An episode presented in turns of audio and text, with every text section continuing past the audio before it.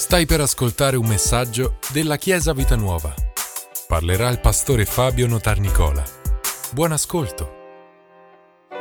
Siamo alla terza domenica di questo percorso che stiamo facendo per la Pasqua. Settimana prossima sarà Pasqua. E, e io oggi voglio proseguire. Sapete che stiamo seguendo il Vangelo di Matteo. Grazie ragazzi, questo tempo di, di lode tutti insieme. Ci voleva, vero Chiesa?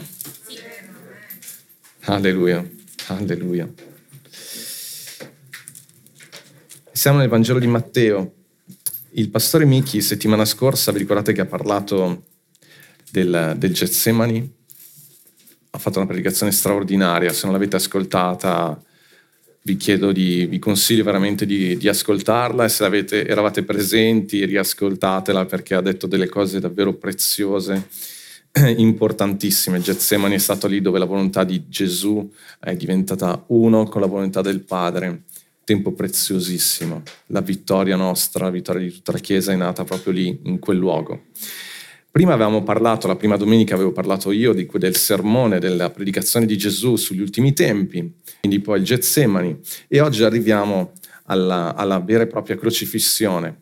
Che cosa c'è tra Getsemani e, e crocifissione? Naturalmente c'è prima l'arresto di Gesù, faremo un po' velocemente questi passaggi per arrivare poi nello specifico sulla crocifissione, a parlare della crocifissione. L'arresto di Gesù, eh, anche questo, siamo a Matteo capitolo 26, versetto 47, anche questo è un passaggio importante perché eh, descrive proprio il momento in cui Gesù eh, sono belli quelli, quei versetti, quelle parole che vengono usate, proprio gli vengono messe le mani addosso, viene, viene arrestato. E la cosa uh, di questo passaggio che voglio sottolineare ancora una volta è Gesù quando dice uh, uh, a chi sfodera la spada dei suoi discepoli per difenderlo, dice ma tu pensi, dice pensi forse che io non potrei adesso pregare il Padre mio perché mi mandi più di dodici legioni di angeli? Come dunque si adempirebbero le scritture, le quali dicono che deve avvenire così?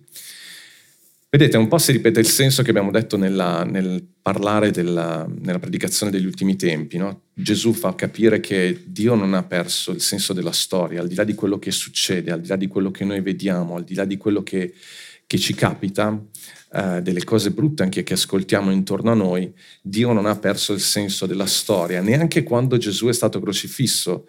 Eh, e la cosa interessante è che Gesù dice, ma tu non, non, pensi che, cosa pensi? Io potrei pregare e il Padre mio manderebbe delle legioni di angeli. Mi, mi sembra, mi sbalordisce sempre questa preghiera perché è come dire, allora Gesù avrebbe potuto pregare al qualcosa che era contrario alla volontà del Padre, il Padre avrebbe risposto. In realtà il senso di Gesù è proprio che ci vuole trasmettere proprio quello che vi ho detto.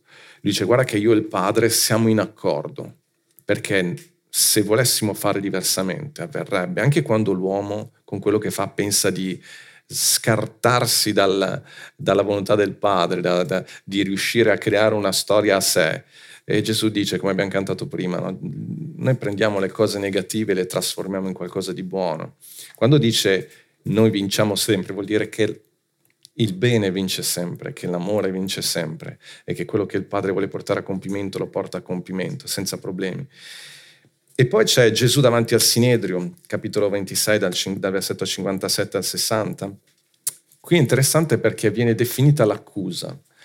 Come già era stato detto nel Vangelo di Giovanni, Giovanni 10:33, dice così, i giudei gli risposero, noi ti lapidiamo per, un, non, eh, noi ti lapidiamo per una buona opera, non ti, scusatemi, non ti lapidiamo per una buona opera, ma per bestemmia e perché tu che sei uomo ti fai Dio. L'accusa nei confronti di Gesù è di bestemmia, perché? Perché lui ha dichiarato pubblicamente, lo ha detto più volte, che lui è Dio Vedete, su questo punto è una cosa che si ripete sempre, cioè chi è per te Gesù? Molte persone nel mondo pensano che Gesù sia stato un buon esempio, sia stato un buon insegnante, sia stato il migliore, il miglior predicatore, il miglior profeta. Uh, il punto è che Gesù ha detto di essere Dio. Quindi o accetti quello che, che Gesù ha detto, o se no tutto il resto è detto da un folle. Cioè se uno adesso venisse qua o in televisione dicesse io sono Dio incarnato, anche se poi tutte le altre cose che dice fossero giuste, ma interessanti, ma è detto da un folle, uno che sostiene una cosa assurda. Ecco, Gesù sostiene questo ed è stato eh, crocifisso per questo, perché la legge, la legge dichiarava uh, colpevole di morte coloro che, uh, che bestemmiavano nel nome di Dio o che pretendevano di avere delle qualità divine e soprattutto era specificato che fossero appesi al legno, cioè crocifissi. Quindi questa è stata la condanna di Gesù per la quale è stato crocifisso. Poi c'è stato il rinnegamento di, il rinnegamento di Pietro, il suicidio di Giuda, Gesù davanti a Pilato e poi arriva la crocifissione. Adesso qua leggiamo attentamente la parola, vi chiedo di prestare la massima attenzione perché siamo veramente nei punti più profondi, più alti, ditelo come volete, di, dell'intero cristianesimo, per quello che vediamo proprio nella vita di Gesù. Siamo in Matteo capitolo 27, partiamo dal versetto 26 anche se magari non è esattamente l'inizio del capitoletto nella vostra Bibbia, ricordatevi che i capitoletti sono stati aggiunti dopo, quindi eh, dobbiamo capire bene da dove partire. Io vorrei partire dal versetto 26, dice così, allora egli liberò loro Barabba e dopo aver fatto flagellare Gesù lo consegnò perché fosse crocifisso. Sta parlando di Pilato. Allora i soldati del governatore portarono Gesù nel pretorio e radunarono attorno a lui tutta la corte. E, spogliatolo, gli misero addosso un manto scarlatto, intrecciata una corona di spine, gliela posero sul capo, gli misero una canna nella mano destra e inginocchiandosi davanti a lui lo schernivano dicendo salve re dei giudei. Gli sputavano addosso, prendevano la canna e gli ripercotevano il capo. E dopo averlo schernito lo spoglia- spogliarono del manto e lo rivestirono dei suoi abiti. Poi lo condussero via per crocifiggerlo. Fermiamoci qua per ora. La prima frase è interessante perché dice egli liberò loro Barabba e dopo averlo fatto flagellare lo consegnò perché fosse crocifisso. Sapete cosa vuol dire Barabba? Abba cosa vuol dire? Padre. Bar non è dove vai a fare colazione, vuol dire figlio. Quindi è il figlio del padre. Qui è un'immagine già dello scambio che sta avvenendo a livello spirituale. Lascia andare il figlio del padre che rappresenta tutta l'umanità e consegna il figlio di Dio perché sia crocifisso. Pilato non sta ragionando su queste cose, capite? Ma la volontà di Dio intanto si adempia. Dio è sovrano in tutto questo.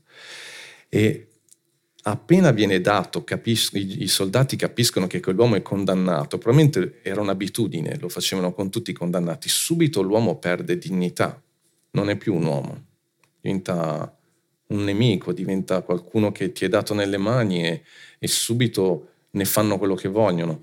E guardate, siccome lui si presentava come re, era dichiarato re dei giudei, si è presentato come figlio di Dio, subito uh, lo prendono in giro per quello, lo spogliano, lo spogliare un uomo, una donna è uno degli atti oltraggiosi più gravi. Eh, fate attenzione, leggete con attenzione queste parole, perché noi siamo così abituati a pensare alla crocifissione di Gesù. Gesù, figlio di Dio, è stato, eh, ha vissuto questa vergogna. Ricordatevi, lui si sta identificando sempre di più con la condizione dell'umanità, dell'umanità quella più, più più sofferente, quella più bisfrattata. E, e così gli mettono addosso questo manto scarlatto rosso per, perché indicava la regalità, no? tipo quello di un manto di un re, gli mettono questa corona di spine, perché vogliono, vogliono proprio prenderli in giro, gli sputano addosso, lo sputare per quella, per, già anche per noi, la nostra cultura, ma per la cultura del tempo era il massimo, insieme allo schiaffo, se vi ricordate, era il massimo uh, dell'offesa, della, del dichiarare l'indegnità, la poca, poco valore del, dell'altro. Questo è proprio un teatrino che si inscena perché loro lo portano nella corte, chiamano tutti quelli che sono lì. Pensate, proprio si crea questo, questo, questo palco. Versetto 32 dice, mentre uscivano trovarono un uomo di Cirene e ricordatevi, qui è già, Gesù è già stato uh, lapidato. La lapidazione comunque aveva già l'obiettivo di far morire il condannato, perché per i soldati se riuscivano a evitare la crocifissione era un lavoro in meno. Quindi Matteo, come tutti gli evangelisti, sono molto delicati, non c'è una, uh, una morbosità nei particolari, però noi dobbiamo dargli il giusto peso. È stato lapidato, che non è una carezza, è, una, è un tempo preso per bastonare, per flagellare con le armi romane, con questi attrezzi molto, uh, molto terribili. Versetto 32 infatti ci dice che mentre uscivano trovarono un uomo di Cirene chiamato Simone e lo costrinsero a portare la croce di Gesù, perché Gesù non ce la faceva più a portare, non ce la faceva neanche fisicamente a portare la croce. Obbligano quest'uomo Fate attenzione, qui la parola di Dio non ci sta dicendo che noi dobbiamo portare la nostra croce intesa in questo senso. Matteo vuole farci notare e capire che ormai Gesù era, complet- era già a quel momento, in quel momento, Uh, un uomo distrutto, non aveva la forza di portare. E vi ricordate quando vi ho parlato del miglio in più, no? uh, un soldato aveva l'autorità di chiedere a chiunque di prendere un peso o qualcosa e di condurle, quindi lo costringono questo Simone e lui deve farlo per forza e porta questa croce. E giunti a un luogo detto Golgota, che vuol dire luogo del tesco, gli diedero da bere del vino mescolato con fiele, ma Gesù assaggiatolo non volle bere. Gesù ha sete, era questa miscela di, di, eh, che veniva data ai prigionieri, era un atto un po' di misericordia perché eh, veniva data questa miscela che stordiva un po' il, il condannato in modo tale che non sentisse il dolore. Ma Gesù assaggia, capisce e lui invece vuole essere completamente presente a quello che sta facendo, a quello che sta vivendo e quindi rifiuta questa sostanza perché, perché era importante anche che lui fosse cosciente lì sulla croce, perché anche sulla croce ha detto parole importantissime per noi. Versetto 35. Poi, dopo averlo crocifisso, spartirono i suoi, i suoi vestiti tirando a sorte, e postosi a sedere, gli fecero la guardia. Questa è un'immagine chiesa straordinaria. Allora, prima di tutto ci dice, in greco dopo averlo crocifisso è, è come noi potremmo dire crocifisso, crocifissolo, cioè è una parola sola. Vedete, non c'è una telecamera che va a vedere i dettagli, è un uomo crocifisso, non c'è bisogno di esasperare, non, non, non, da questo punto di vista uh, film tipo Passion non è molto apprezzato, nel senso che non era quella la cosa importante, è un uomo morto, quando un uomo è morto bisogna anche avere un po' di rispetto, gli evangelisti hanno molto rispetto da questo punto di vista. E, e non entro nei dettagli, è un uomo crocifisso, è un uomo che è morto, sicuramente morirà per, per soffocamento, perché per la posizione che hai sono i polmoni che non riescono più a respirare e il cuore a un certo punto esplode. Queste sono, sono eh, non è questo il punto, il punto è che lo hanno crocifisso e poi questi soldati si siedono e Matteo ti chiede di, di cioè vedete che la scena, il centro è sempre Gesù e la scena è questi soldati che si siedono e lo osservano e noi lo stiamo osservando insieme a loro. Stiamo facendo la guardia. Che poi chi è in prigione dei due non si sa, però è lì, siamo lì, è mezzogiorno, fa caldo e c'è quest'uomo appeso a questo legno, a questa croce e noi che lo stiamo, gli stiamo facendo la guardia insieme a questi soldati.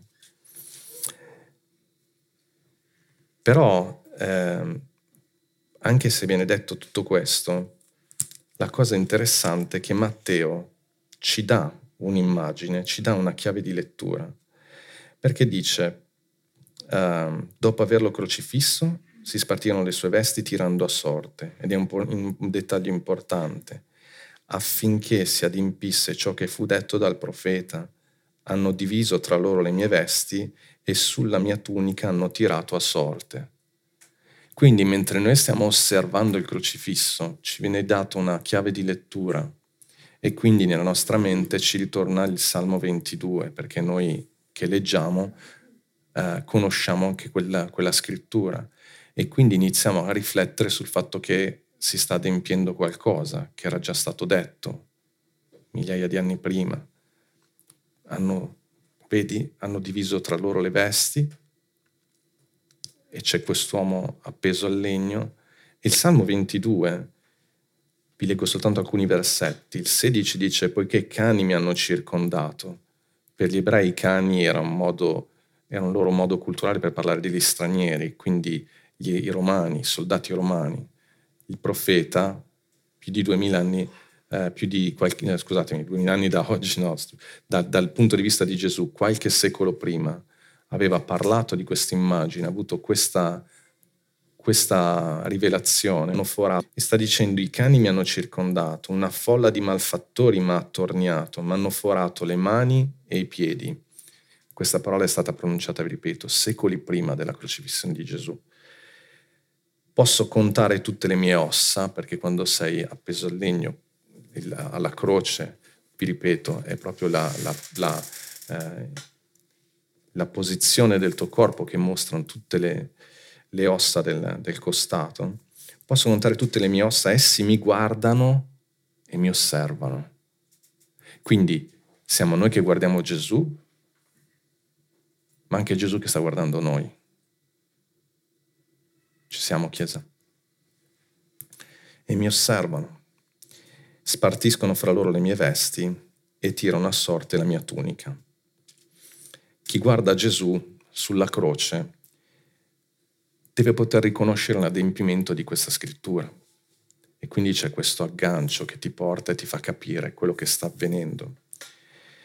Al versetto eh, 37 c'è scritto, al di sopra del suo capo posero anche la motivazione scritta della sua condanna. Costui è Gesù, il re dei giudei. Allora furono crocifissi con lui due ladroni, uno a destra e l'altro a sinistra.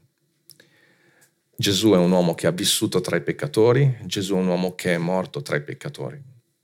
Quindi c'è Gesù, il tempo è rallentato qua e io sto parlando piano apposta perché non dovete avere premura in questo momento, perché Matteo non ha premura dovete osservare, dobbiamo osservare la scena con calma e farci uh, avvolgere da tutto quello che sta accadendo.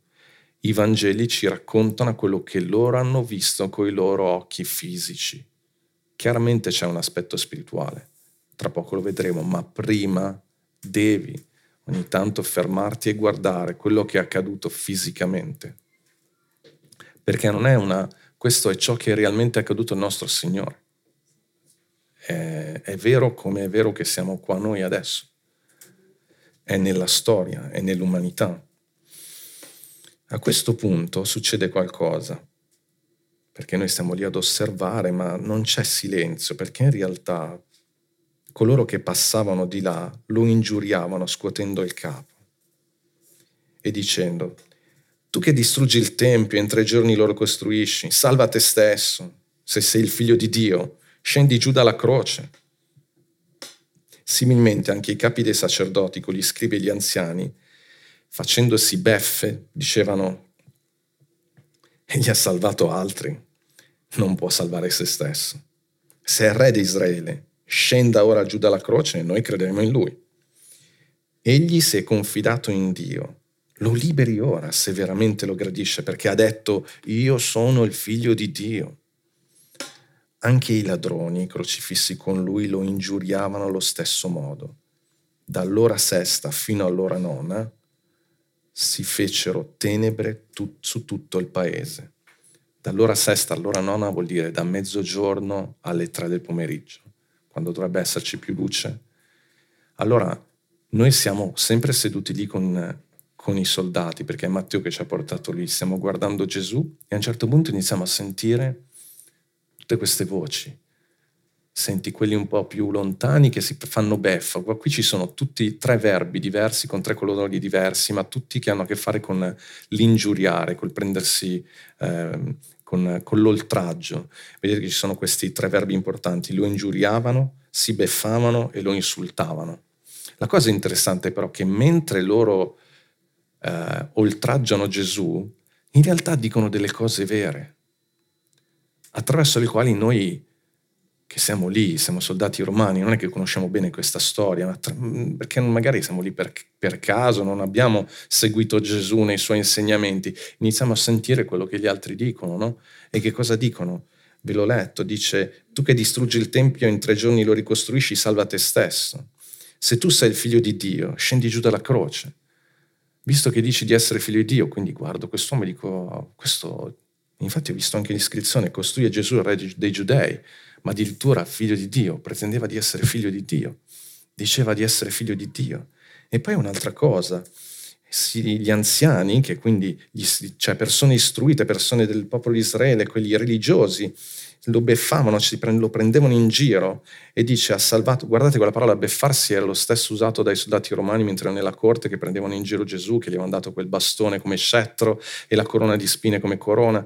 E poi dice, e loro dicono ha salvato altri non può salvare se stesso e questa è una verità fondamentale. Ha salvato altri, questo è lo scopo della vita di Gesù. Come li ha salvati? Non salvando se stesso. Perché se Gesù avesse salvato se stesso, non avrebbe potuto salvare noi. Se Gesù si fosse dovuto comportare così come noi consideriamo, immaginiamo, debba fare un re o un Dio, che debba essere un Dio di di forza che, che impone la sua volontà, allora non avrebbe potuto salvare noi stessi, non avrebbe potuto salvare noi. Ha salvato altri e questo ha portato al fatto che non può salvare se stesso. Questo è il nostro Dio. E poi un'altra cosa, dice, eh, se lui è re di Israele, scenda ora giù dalla croce, noi crederemo in lui.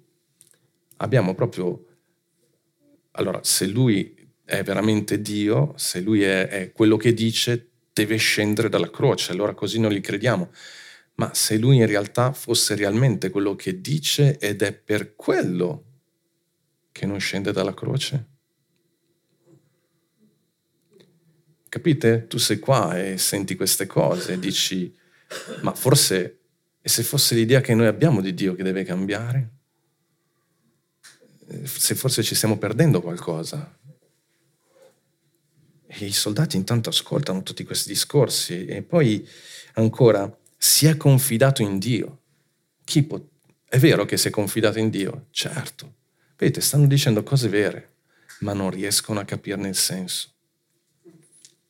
Si è confidato in Dio, una fiducia, un'ubbidienza fiduciosa. Sapete che io amo questa espressione Fede, credere vuol dire ubbidire fiduciosamente. Cioè, fino adesso quest'uomo ha ubbidito in maniera fiduciosa al Padre e adesso è lì sulla croce. Ma eh, allora o ha, non è vero che c'è questa fiducia oppure lui sta ancora, sta ancora credendo in Dio lì sulla croce. Ma allora forse non sto capendo il perché, è su quella croce. E poi dice, se è confidato in Dio, lo liberi ora, se lo gradisce, perché ha detto sono figlio di Dio. E in effetti ci hanno azzeccato, hanno beccato proprio il punto importante, la sua obbedienza fiduciosa è data dal fatto che lui è figlio di Dio. Gesù è servo, ma è anche figlio. Vi ricordate cosa ha detto Pastore Michi settimana scorsa? È servo, ma anche figlio e la sua ubbidienza nasce dal fatto che sa di essere figlio di Dio. E allo stesso modo lo insultavano anche i ladroni. Sapete che questo insultare dei ladroni è la parola forse più dura fra quelle che sono state espresse, perché loro sono uomini che stanno morendo. Quando stai per morire, viene fuori quello che realmente sei, il peggio, peggio, peggio o il meglio, meglio, meglio. Non so se vi è mai capitato di vedere quelle trasmissioni dove magari fanno ascoltare con la scatola nera degli, degli aerei quello che succede quando, quando purtroppo avvengono dei, dei, disastri e i piloti non capiscono che non c'è più niente da fare ed è da questo punto di vista è interessante capire che alcuni iniziano a, a invocare il Signore, altri iniziano a maledire in maniera eh, proprio senza nessun tipo di, uh, di freno. E questi uomini che sono sulla croce sanno che stanno per morire. Vedono Gesù e nel Vangelo di Matteo siamo naturalmente, qui ci viene detto che entrambi iniziano a inveire e a oltraggiare, invece di chiedere, sappiamo che uno dei due, probabilmente uno dei due, sicuramente uno dei due cambia, ma il motivo è perché probabilmente era uno dei pochi che poteva sentire realmente quello che Gesù diceva. E quando ha sentito Gesù parlare in un certo modo, lì sulla croce si era avveduto.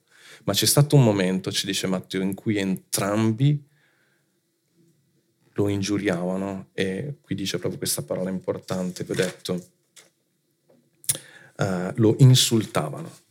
Pensa, Gesù sta morendo sulla croce per salvarti e questi uomini invece lo stanno insultando. Dall'ora sesta all'ora nona si fece buio su tutto il paese, vi ho detto prima. Uh,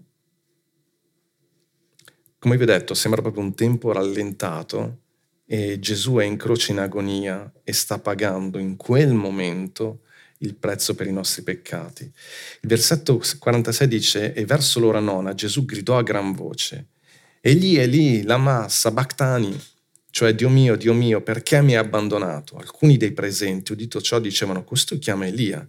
E subito uno di loro corse a prendere una spugna, inzuppatola di aceto, la pose in cima a una canna e gli diede da bere. Ma gli altri dicevano, lascia, vediamo se Elia viene a salvarlo. E Gesù, avendo di nuovo gridato con gran voce, rese lo spirito.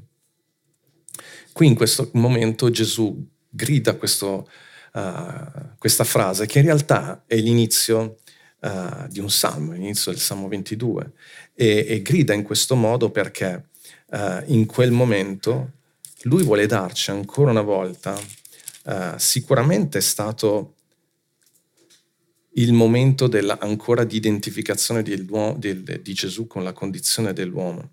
Però ricordatevi anche che era anche un modo per dare una chiave di lettura a chi stava guardando per capire cosa stava avvenendo. Citare il primo, un, il primo versetto di un salmo in qualche modo voleva dire citare quel salmo.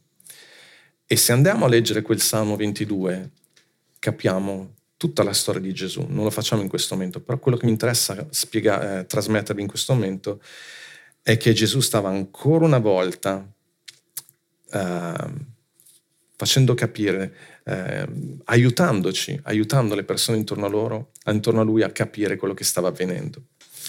Eh, seconda Corinzi 4.8, ve lo leggo io, dice noi siamo tribolati in ogni maniera ma non ridotti all'estremo, perplessi ma non disperati. Perché dico questo versetto? Perché quel grido di Gesù non è stato un grido di un uomo che uh, si sentiva eh, abbandonato totalmente dal Padre, certamente Gesù ha vissuto quella cosa che non aveva mai vissuto prima, perché sulla croce Gesù si è caricato dei nostri dolori, dei nostri peccati, si è identificato completamente nella condizione di peccato dell'uomo e in quel momento, per la prima volta nella storia uh, del, del, dell'eternità, Dio Padre e Dio Figlio hanno vissuto quella condizione di separazione che, che è dell'uomo, perché Gesù salendo sulla croce, siccome è stato crocifisso, è diventato maledizione. E in quel momento lui è diventato, si è identificato completamente con la nostra condizione. Però nello stesso momento ha gridato a Dio e ha gridato a Dio come sempre con quella fiducia che il Padre stava ascoltando quel grido, solo che non può intervenire in quel momento non può farlo in quel momento. Perché? Perché Gesù sta salvando noi e non può salvare se stesso. Andando avanti, siamo alla, al versetto, adesso lo dico subito, 51. Gesù, abbiamo visto, grida poi un'ultima volta ed è un grido veramente di dolore. Gesù condivide la condizione umana nella sua totalità. Guardiamo la croce, ascoltatemi chiesa attentamente, e possiamo sentire dalla bocca di Gesù quelle domande che ci facciamo anche noi quando guardiamo un telegiornale, quando viviamo qualcosa di terribile, quando vediamo certi video, quando vediamo innocenti soffrire, quando ci capita di visitare certi reparti negli ospedali e di vedere con mano la sofferenza umana, dove è tangibile la sofferenza, quando sentiamo di tragedie atroci che colpiscono in particolare i bambini e la domanda Gesù in quel momento si sta proprio che li hai abbandonati o ci hai abbandonati. Gesù in quel momento si sta proprio identificando con noi. È un grido non per dire quell'ultimo grido, quando poi dice che emise un grido e poi rimise lo spirito nelle mani del Padre. Non è un, un grido per, uh, per dire qualcosa, ma che esprime angoscia, tutta la sua angoscia, e rimette il suo spirito nelle mani del Padre. E il Matteo sottolinea questo aspetto, che lo Spirito di Dio ritorna al Padre. Versetto 51 è straordinario perché dice, ed ecco, nel massimo della tragedia e della sofferenza, la cortina del tempio si squarciò in due, da cima a fondo, la terra tremò, le rocce si schiantarono, le tombe si aprirono e molti corpi dei santi che dormivano risuscitarono e, usciti dai sepolcri dopo la risurrezione di lui, entrarono nella città e apparvero a molti. Nel mezzo del buio più totale ci sono queste due parole e ci sono già i segni della vittoria che sta per arrivare. I verbi sono tutti al passivo, ci suggeriscono che l'azione è fatta non dall'uomo ma dal Signore stesso. Vedete che c'è scritto che eh, la, la, cortina si squarciò, le rocce si schiantarono, le tombe s'aprirono, come dire, ma chi ha fatto tutto questo? C'è la mano di qualcuno che non si vede mai presente, la situazione è sotto controllo. I verbi sono tutti al passivo, ve l'ho detto.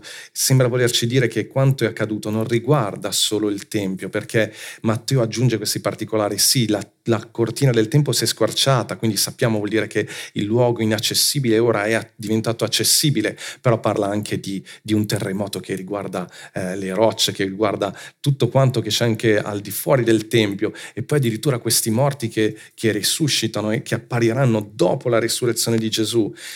Um, perché sta dicendo questo? Perché in quel momento, Chiesa, è proprio nel momento della morte di Gesù che inizia un nuovo mondo, inizia qualcosa di nuovo, inizia qualcosa che non c'era mai stato prima.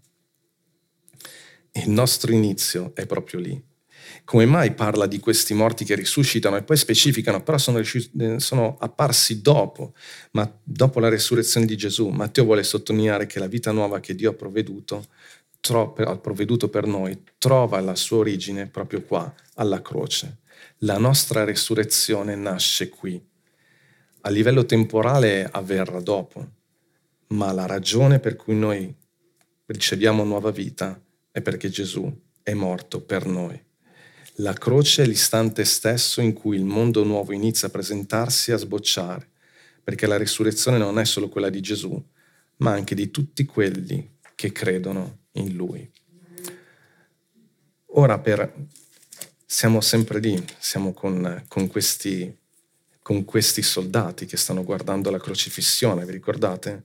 E a un certo punto eh, si rendono conto che qualcosa è accaduto perché le rocce c'è questo terremoto.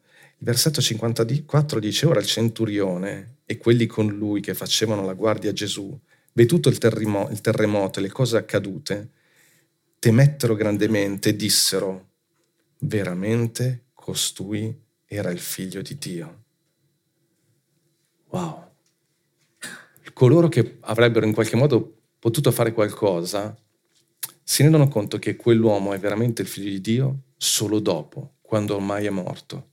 Spesso un po' scherzando vi dico, è molto diverso rispetto alle trame dei film americani. Noi siamo abituati ai film americani che l'eroe arriva in tempo, salva la persona, salva colui che è condannato ingiustamente, arriva... No, con Gesù è venuto dopo. Perché? Perché Gesù ha dovuto morire per noi. Gesù ha dato la sua vita per noi, perché Gesù è, un, è l'immagine di Dio e l'immagine che ci vuole dare è del vero Signore, di, del, di, la vera immagine di Dio, che è completamente diversa da quella che tutti noi, uh, che l'uomo in generale ha. L'uomo ha in mente Vedete, su quella croce, siccome noi abbiamo, voglio darvi soltanto queste due immagini ancora che sono molto importanti. Che cosa ci dimostra la croce? Sulla croce c'è Gesù, che è il figlio di Dio, che è il creatore, che è colui che, ha, che, ha dato, che ci ha dato la vita, colui che ci ha creato. Mentre pregavo ieri, voglio, voglio leggervi queste frasi perché sono molto importanti. Quando guardi la croce e tu dici ma quello è Dio, è la fonte della nostra vita, è colui che ci ha dato la vita, guarda com'è ridotto. Perché è lì così? Perché Dio vuole che, che tu guardi in quella direzione e che in quella croce vedi te stesso e vedi cosa ne hai fatto della vita che Dio ti ha dato. Guarda cosa ne stai facendo del dono della vita che Dio ti ha dato. Ecco cosa ne hai fatto di ciò che Dio ti ha affidato. Ecco cosa ne hai fatto della tua vita, della, del tuo cuore, dei tuoi talenti che Dio ti ha dato. Ecco dove ti ha portato la tua incredibile capacità di immaginazione e di, di sognare il tuo arrivismo, le tue ambizioni, ecco che cosa ne hai fatto del, della forza che Dio ti ha dato, dell'intelligenza, della capacità di creare. Questo è ciò che hai fatto e hai prodotto con la tua, eh, la tua sessualità, la tua forza, il tuo vigore, la tua voglia di libertà, la tua voglia di affermarti. Il tuo orgoglio ti ha portato a uccidere la fonte stessa della tua grazia della tua, della tua vita. Quello che hai fatto, vedete, perché poi diciamo, ma io non ho mai incontrato Gesù, non ho mai fatto questo a Gesù. Vi ricordate cosa abbiamo detto nel sermone, nel, nella predicazione degli ultimi tempi, nel giudizio finale? Gesù dice, quello che tu hai fatto a un minimo, a un fratello, a un uomo, una donna, quello tu l'hai fatto a me. Ci siamo, Chiesa? E quindi guardi in quella direzione e dici, la croce è, un, è un'immagine del peccato, di quello che produce il peccato di quello che produce la nostra vita. Però nello stesso tempo la croce è anche l'immagine del vero Dio, perché la legge diceva occhio per occhio, dente per dente, quindi in realtà dovremmo essere noi quelli condannati. E Dio ti dice no, tu devi imparare a andare oltre quello che dice la legge, perché quello che è la natura di Dio è completamente diverso. Dio dà la sua vita per noi, per farci capire che mai e poi mai chiederebbe a noi di morire per il peccato, è Lui che provvede. Lui rimane la fonte della vita. Lui rimane colui che dà la sua vita per noi. Mentre i religiosi erano lì per condannare, Gesù invece era lì per dire no, sono io che do la mia vita per voi affinché voi possiate di nuovo vivere. Affinché voi possiate di nuovo vivere. Prima vi ho detto che che gli evangelisti hanno raccontato quello che hanno visto con gli occhi naturali. Voglio, adesso voglio leggervi la rivelazione, poi l'abbiamo avuta attraverso gli apostoli, ma in particolare attraverso l'apostolo Paolo, che lui ha guardato la croce e ha visto quello che stava avvenendo a livello spirituale.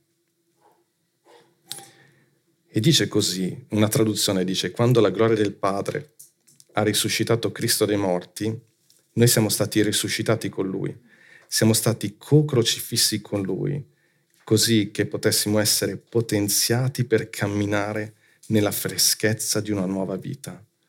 Visto che siamo uh, permanentemente innestati in Lui per sperimentare una morte come la sua, allora adesso siamo permanentemente innestati in Lui per sperimentare una resurrezione come la sua e la vita nuova che essa impartisce.